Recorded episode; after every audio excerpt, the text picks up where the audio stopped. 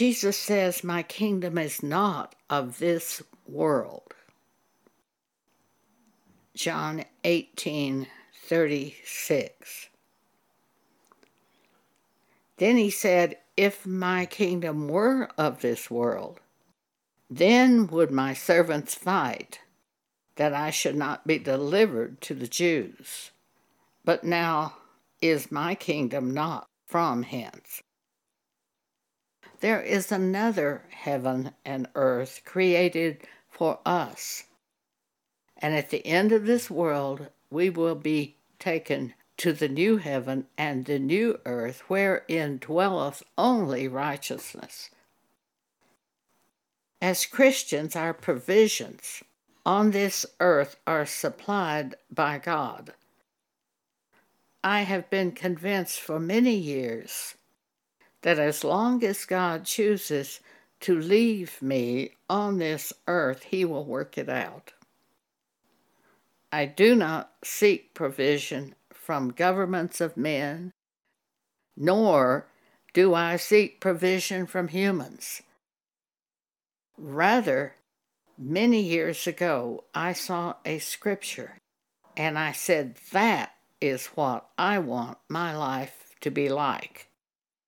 And I set my life at that point in time to go that direction. The king of Sodom offered to make Abraham wealthy. But Abraham said to him, I have sworn to the Lord God that I will not take even a shoe latchet from you, lest you would say, I have made Abraham rich. I believe that's in Genesis 14. He set his heart toward God not toward man. I believe what Paul said in the Bible My God shall supply all my need.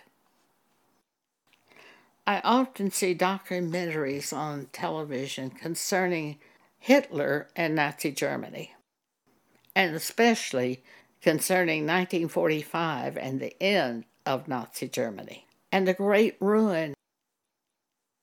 And I've seen the people, the masses of crowds that came to Hitler during those years to the rallies. And they look like Donald Trump's people. Now, I know the Democrats can look just as bad. I've seen Democrats rub against homosexuals. I saw at the Democratic National Convention a few years ago on television I saw this woman that was on the platform, and something was strange. I looked very closely, and she was a man dressed as a woman. And the Democrats were praising her. I've seen the Republicans do crazy things. But I don't want to live in a dictatorship because I think then it's even worse. And that's what I saw coming from the Republicans with Donald Trump was heading toward overthrowing the government of the United States. I'm not political. If I were political and were voting, I'd probably be a Republican. They fit more of the Bible characteristics, and they tend to lure you in because of that. They go along with more of the things that I know in the scriptures. But we have to remember these are human beings. The governments of men are humans. These are nations of men. In the sight of God, the nations of men are as a drop in a bucket, means nothing to God, and God will win out over them. To lay down your life for humans doesn't make any sense at all to me. I admit that I was sorry when I heard Liz Cheney say that she was making it her life's goal to keep Donald Trump out of the White House. What I did about this is pray. I prayed that Donald Trump would not ever be elected president unless it is the will of God. You can't escape the will of God. It might be God's will for us to be destroyed, and this might be an instrument of destruction. But it is a situation where I can see that unless you pledge allegiance to Donald Trump and worship him, you really don't fit. And harm will come to you if you are a politician and go the other way. But God will work it out for us. As long as we are on this earth, He will provide for us. The German people were absolutely crazy in delusion. I see exactly the same thing today a craziness in delusion in the United States. Fighting the FBI, fighting for Donald Trump, and breaking into the Capitol building. This is delusion, strong delusion. But I saw exactly the same thing in the days of Hitler. And if you watch any of those documentaries, you know what I'm talking about. Now, what do we do as Christians? We're supposed to live in peace. We're not supposed to be part of seditions. Seditions are a work of the flesh, and it is evil. Well, what we're supposed to do is pray. This is what the Bible tells us to do. 1 Timothy chapter 2. I exhort, therefore, that first of all, supplications, prayers, intercession, and giving of thanks be made for all men, for kings, and for all that are in authority, that we may lead a quiet and all life in all godliness and honesty. If you are a Republican, can you pray if a Democrat's elected? Or are you taught to hate that party?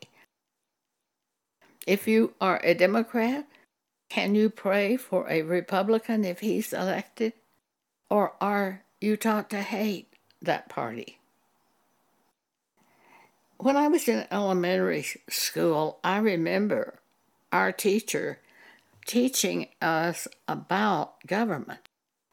And she said the thing that makes it work in the United States is that it's a two party system and no one can get much done. They just fight among themselves. I've never believed a politician could be godly because they compromise and they have to compromise in order to be elected or to serve as a politician. And you cannot compromise the truth. And if you try to compromise it, you'll be swept away. So I will pray for them.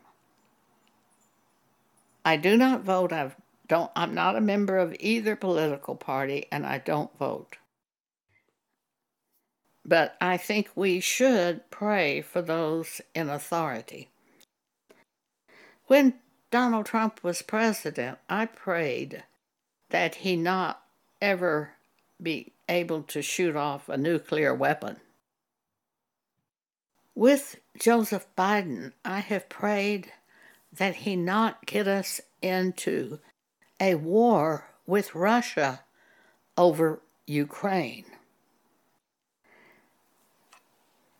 But all things are, Thy will be done. And we read the Bible and we know what's coming in the end, those of us who read the Bible. We know the plagues that are going to come on this earth. Revelation chapter 8 9 and 16. Read those if you're not familiar with the Great Tribulation. which is coming on this earth. And I believe the Bible shows us that the great tribulation will come before we are taken into heaven. For Jesus said in Matthew 24, except the days be shortened, there will no flesh be saved.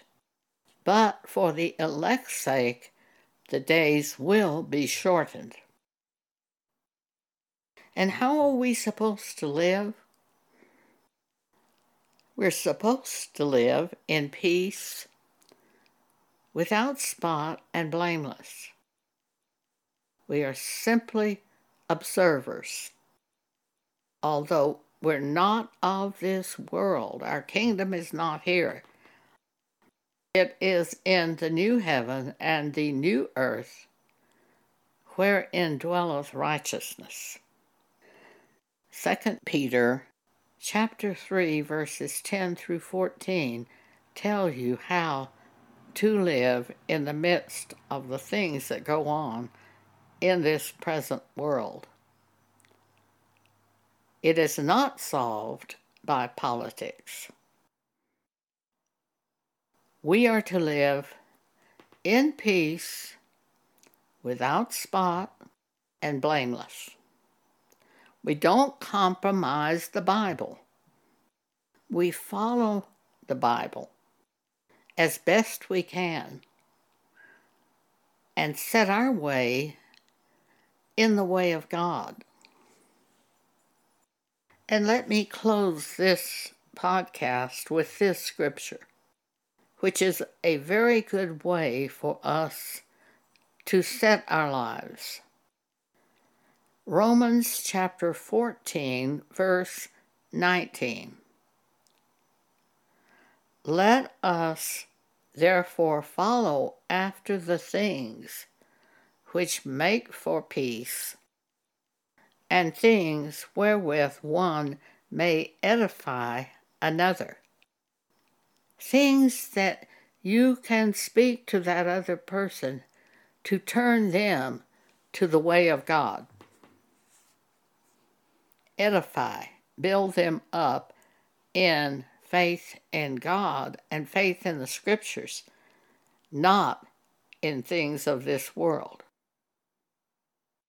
Thank you for allowing me to share this with you today.